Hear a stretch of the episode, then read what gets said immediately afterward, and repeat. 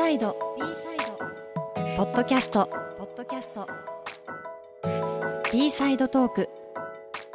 心の健康ケアしてる？こんにちは小原ブラスです。なんか引き続き暑い夏が続いてるんでしょうか。これはね7月のあのまあ半ばぐらいに撮ってるポッドキャストなんですけどもまあ今年の夏はどこに行くんやろうなとかいろいろ考えることあるんですけど実は一つだけ僕は予定が決まってて8月のね半ばぐらいかな。あの新しく豊島園の跡地にできた「ハリー・ポッター」のなんか施設がオープンして「ハリー・ポッター」のなんか撮影した様子とかそういうのがなんか見れるんかな？なんか新しいそういうのができたみたいやからそこに行くためにあの予約をしてあの友達に予約してもらって一緒に行く予定をしております。あの本当に昔から子供の頃から「ハリー・ポッター」が好きでもう本とかもねロシア語の本英語の本日本語の本と持ってたぐらい好きやったんでね。あの、まあ、皆様あのエクスペクトパトローナム今日も聞いていってください。さてここからは B サイドトーク心の健康ケアしてる？このポッドキャストはソニーミュージックがアーティストやクリエイターを心と体の両面からサポートするために立ち上げたプロジェクト B サイドのポッドキャスト YouTube 番組です。まずは今日もご一緒いただく方をご紹介します。ミュージシャンで精神科医の星野概念さんです。よろしくお願いします。よろしくお願い。します。なんかね台本ではうん、夏って恋の季節でもありますよねからなんか恋について話を回せと書いてて。なるほど。でも僕夏って別に恋の季節ではないんじゃないかな冬じゃないですか恋って。恋の季節ってあるんですかね、そもそも。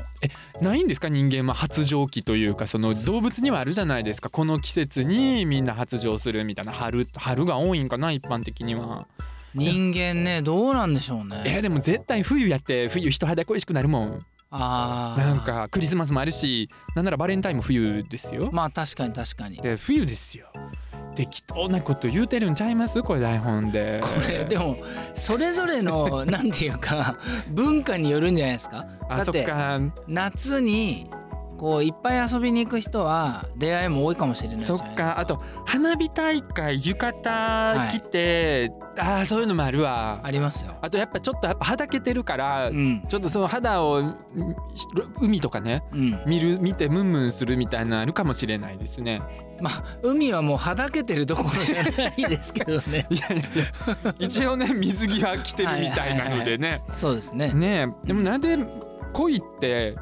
恋って何ですか？なんで胸はキュンとするんですか？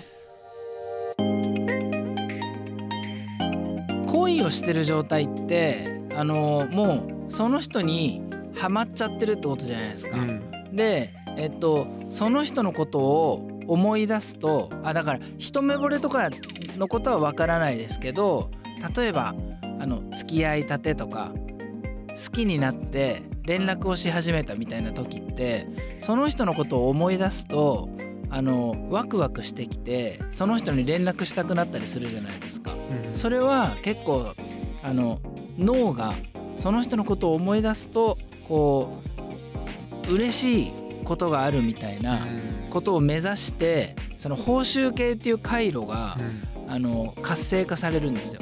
うんでドーパミンががあのよく働くようになってでその人に向かわせる。その人に連絡したりとかあの会いに行きたくなったりとかするみたいな。快楽物質がずっと出てるからそれを求めて。そうです。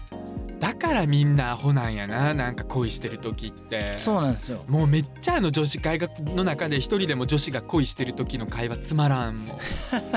でも夢中ですからねうん。その時はね、なんか一番腹立つのが、うん。なんか恋をしたいんだけどもできないんですっていう悩み？はいはい。恋ってなんかこうするもんしに行くもんじゃなくてやっぱ落ちていくものであって、別に落ちてなかったらよかったやんって思うんですよ、彼氏作らなんか彼氏作りたいんですけど誰も好きにならないんです。彼女作りたいけど誰も好きにならないんですっていうのも作りたくないってことやんって作りたいっていうかなんかそういうタイミングじゃないみたいなね。打たれるみたいなもんやから、あなんか嫌やねこの瀬戸内寂聴さんも同じこと言うとったわ。恋っていうのは雷に打たれに打たれるようなもんよっていうのを言うとったわそういや。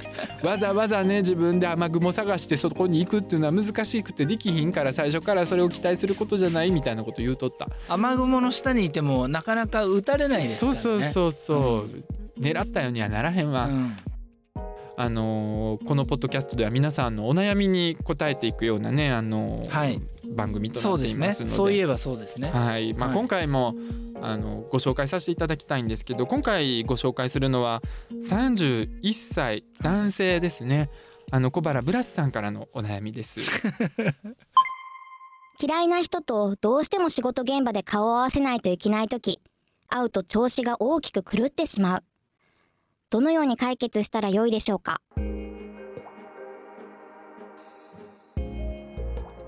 苦手とかじゃなくて嫌いなんです。なのでもうその人と話すその人と喧嘩とかしたくないからなんかあのちゃんと喧嘩にならんように本音で喋らないようにするんですけどもそうするとなんか自分のトークがおもろくないトークになるとかその人に引っ張られたトークになってなんか調子が狂うんですよ。でもギャラはいいんですよその人とやる仕事は。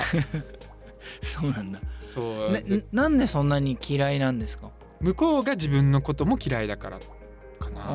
僕自分人のこと嫌いにならないんですけど、うん。僕のことを嫌いになった人のことは嫌いなんです、うんうん。あのだからなるほど。そう。でそのこっちに原因があるというふうに多分向こうは思ってるけど僕はそうは思ってなくてその向こうのまあ言っているこっちの悪い部分っていうのはいや私はそれは悪い部分と認めていませんみたいな。まあ本当に性格というか考え方生き方というか本当に真逆のうん。感じ？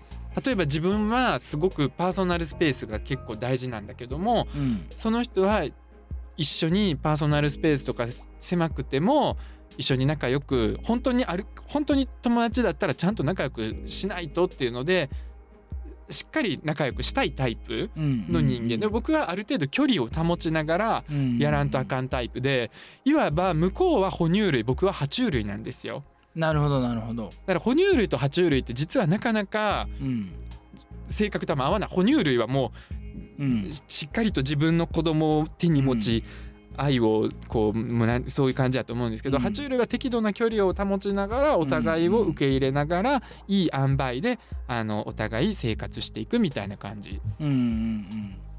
なるほどね。でももう衝突は一回してしまっているからあそうなんですか。そうだからもうそのお互い嫌いみたいな感じだと思います。あー。衝突はなんかトラブルがあったっていうよりもなんかこう雰囲気が悪くなったみたいな感じそうですね。徐々に徐々にな感じなのかな。それは一回着地はしたんですか？着地はしていますね。その結果としてじゃあこうしましょうっていう着地はしてます。うーん。現場ではやっぱり会うんですねうーん。会うしまあ、てか喋ったりもするし、うんあの、うん、でもねそのまだねもうこれなんでここでこううだうだ言ってるかっていうのもはい。あってやっぱり仲良くしたいんでしょうね、うん。とは思ってて、うん。なんか仲良くしたいんだろうなっていう、うん。だからそこの気持ちがやっぱりまだ残ってるからだからやっぱねこれ嫌いって言ってるけど嫌いじゃないんかもなとか思ったりはする。自分では自分に嫌いというふうに自分自身にお互い言い聞かせている。そっか。例えばそそういうふうそこまであの今おっしゃるように嫌いって言うけど実は仲良くなりたいんだなみたいな風まで思ってるとというか俯瞰できてるような感じだとしたらだけど哺乳類と爬虫類なんですよね。うんだから一回その関係性を諦めてみるっていうかもう無理なんだ。うんうんでうん。諦めた上でどれくらいまでうん。あの仲良くなれるかとかどれくらいまで近づけるのかみたいなうん。あの諦めがついてないとなんかもうまたいる嫌だなみたいな。どうしたらいいんだとかやってこうでまた揺さぶられてこうブラスさんのこう本領発揮ができないとあいつがいるから本領発揮できないみたいな感じでどんどん翻弄されていくからうん。一回もうあの人とは残念ながら哺乳類と爬虫類だから無理みたいな感じでうん。やってみてだからいても影響は受けないしいてもあんまり関係ないみたいな感じでうんなってみてからどういう距離感になるかみたいな実験を心理実験みたいなもんですけど、でも多分ねこれってまあ私だけじゃなくて多分結構いると思うんですよ。その上司が本当うに、ん。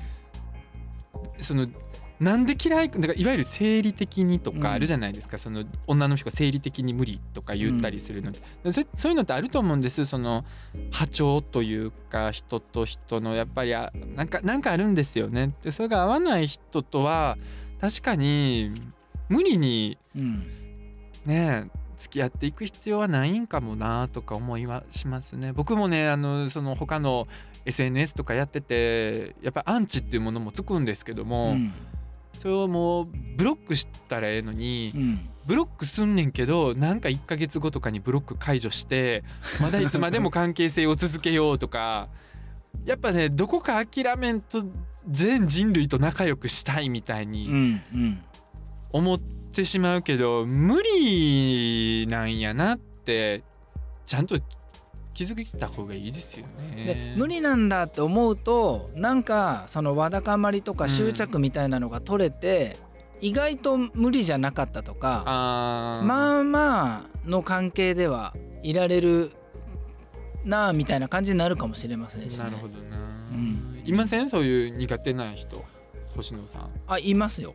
います。で考えてみると例えば家族の誰かと重なっていたりとか苦手な家族とか苦手な、うん、と昔のし親戚でもいいし友達でもいいけど苦手な感じの人と実はあの重なってて心の中ではもうあのあの人は例えば上上司の人がいてであの人は普通に上司なんだけど心の中では父親でうん。嫌だ嫌だ嫌だってしてる可能性もあるんですよね。確かに。なんか顔が誰々に似てるだけで嫌っていう俳優とかうん。いてしまったり勝手にこっちがそうそうそう。それに重ねてるパターンなんですよね。それは本当にあったりすると思いますよ。まああの皆さん苦手な人いっぱいいると思いますけども。まああのその苦手の奥には実は自分が勝手にうん、ありもしないことを作り出してあの その人に掛け合わせてしまっていたりとかっていうのもあるかもしれへんから、うん、まあ、人間何事も人に期待しないってことですよね。期待するから裏切られたとか思ったり期待するから、あのこんなことする人じゃなかったと思うけど最初から期待せんかったらみんな悪さする人間なんやからっていうのになるわけやからね。だからあの大谷翔平にもねみんな期待しすぎやでも期待しして結果出すから期待すんねんけど 期待しすぎやねん結局。かわいそう。あの失敗も許したってよ今後大谷翔平さんの。に。今んとこもう答え続けて答えるみたい。続けてすぎてるわもうほんま。なんかすかした方がええ大谷。大谷君聞いてる？なんかやらかした方がええでちょっとぐらいは。今のうちに。聞いてないと思うけど。聞いてないか。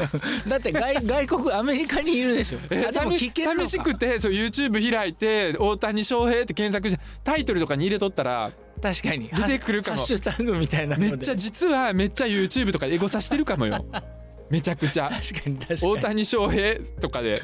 確かにしてるかもしれないですね。えーなんかそう思うとちょっと急に緊張してきた。遅いよ遅い。緊張すんのが遅い。あまりにも遅い。だって今回大谷翔平の話してない。してない。大谷君他の回で話してるからな。聞いてな。僕はもう応援してますよ。野球のこと全然知らんけど。はい。星野先生ありがとうございました。ありがとうございましたこのポッドキャストでは皆さんからの感想やメッセージ心のお悩みをお待ちしております。メールアドレスは b-side- info アットマークソニーミュージック .co.jp です。詳細情報の欄にも載せていますのでぜひお寄せください。ということでここまでのお相手は私小原ブラスと精神科医の星野概念でした。B サイドポッドキャスト B サイドトーク心の健康ケアしてる？この番組はソニーグループ株式会社の協賛でお送りしました。